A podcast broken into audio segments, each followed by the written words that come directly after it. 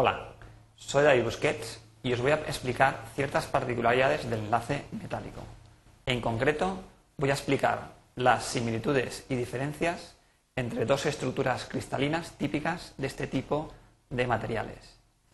Ellas son la estructura cúbica centrada en caras y la estructura hexagonal compacta.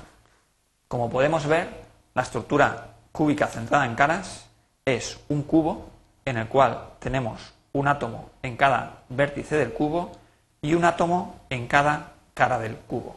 Mientras que la estructura hexagonal compacta es un prisma de base hexagonal con siete átomos en cada base y tres átomos en el centro. Bien, como podéis observar, para estudiar las similitudes y diferencias de estos dos sistemas, vamos a utilizar un símil de esferas rígidas mediante pelotas de ping-pong.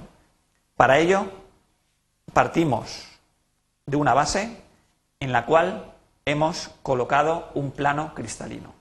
Este plano, como podéis observar, tiene la característica de que los átomos están lo más junto posible. Es decir, los átomos, mediante esta ordenación, ocupan el máximo volumen del espacio. A este tipo de plano se le llama plano compacto. Y este plano compacto aparece tanto en una estructura como en otra. Bien, a partir de este plano inicial vamos a ir apilando otra serie de planos. El apilamiento de estos planos, una pequeña diferencia en el apilamiento de estos planos, es lo que me va a producir una estructura u otra. Para ello vamos a apilar el segundo plano. Cogemos otras pelotas de ping-pong y las vamos colocando en los huecos. En el momento que coloco la primera bola del segundo plano, las siguientes están predeterminadas. Como podéis observar, para conseguir otro plano compacto, solamente puedo colocarla en un hueco, que es este, y no este. Completamos el segundo plano, que tiene la particularidad de que en este caso sirve tanto para una como para otra. Es decir, aun habiendo colocado el segundo plano de átomos, todavía no podemos decir si es una estructura cúbica centrada en caras o hexagonal compacta. Bien, ya tenemos los dos planos. Ahora vamos a apilar el tercero.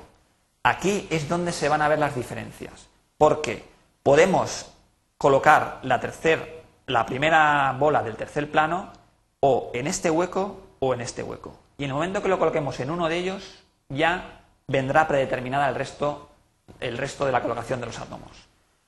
Vamos a ver las diferencias. Si lo colocamos aquí o si lo, lo colocamos aquí.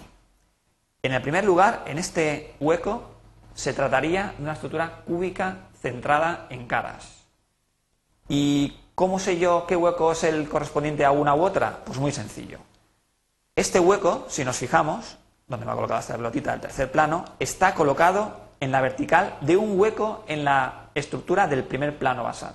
Repetimos, este hueco correspondiente a la cúbica centrada en caras está colocada encima de otro hueco en dos planos más para abajo, en el primer plano que hemos puesto. Mientras que en el caso de la estructura hexagonal compacta, la pelota del tercer plano vendría en este hueco. Y este hueco está colocado encima de otra pelota en el primer plano, es decir, dos planos más para abajo. Repetimos, el hueco correspondiente a la estructura cúbica eh, hexagonal compacta estaría en la vertical con un átomo dos planos más para abajo. Esta es la diferencia. Como podemos observar, si construimos la estructura cúbica centrada en caras, seguimos construyéndola, apilando planos, una vez colocado el primer átomo, los demás están predeterminados, y nunca voy a poder colocar un átomo en un hueco que esté encima de un átomo dos filas más para abajo, que correspondería a la hexagonal compacta. Si continuamos colocando planos con mucho cuidado, vemos cómo el apilamiento continuado de planos en la estructura cúbica centrada en caras da lugar a una estructura regular, un poliedro regular muy característico. Seguimos apilando planos, siempre siguiendo la regla de que la bola que ponga esté encima de un hueco de dos planos más para abajo.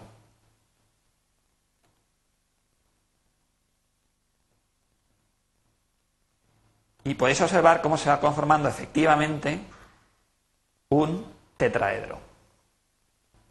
Un tetraedro perfecto.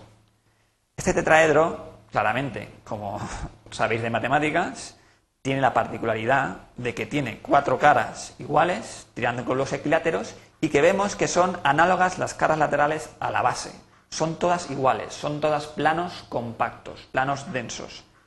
Este tetraedro perfecto, repito, corresponde a la estructura cúbica centrada en caras.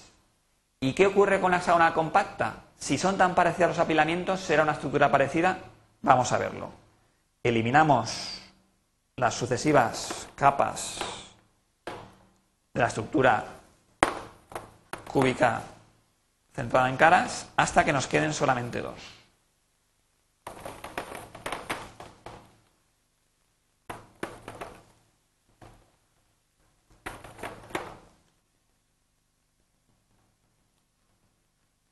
Bueno.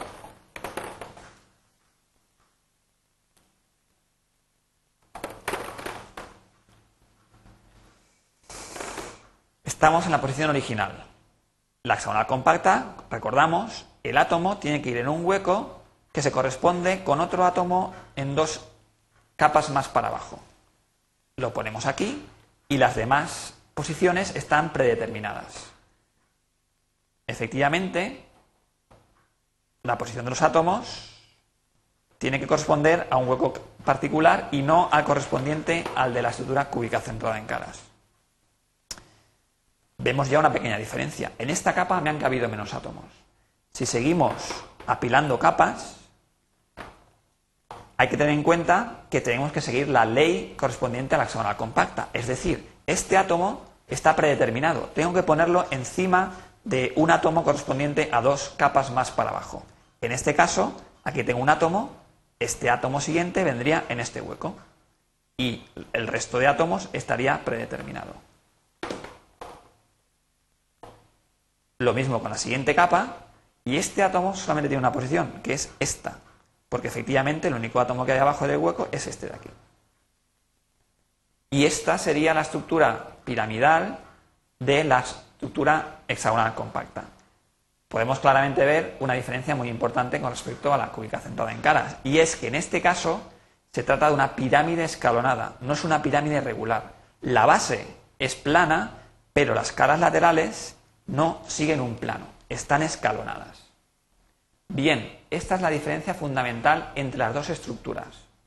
Y es lo que va a conferir a materiales con una estructura u otra características muy diferentes a nivel eh, físico, mecánico, a nivel, digamos, macroestructural. Efectivamente, en la estructura cúbica centrada en caras, al tener un, o al formar, mediante apilamiento de átomos, un tetraedro perfecto, tenemos cuatro planos compactos. Estos planos compactos van a proporcionar al material una elevada plasticidad, una elevada ductilidad.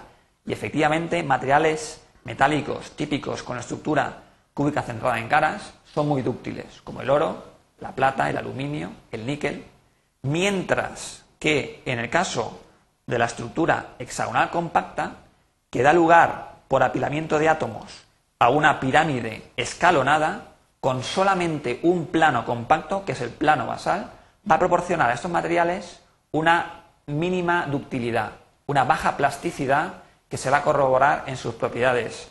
Y como ejemplos podemos citar el magnesio o el zinc.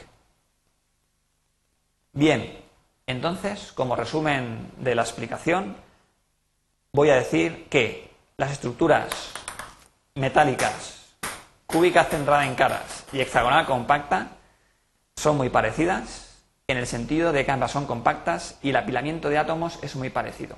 Solo que una pequeña diferencia en este da lugar a una construcción cristalina muy diferente que va a proporcionar unas propiedades también muy diferentes a los dos tipos de materiales.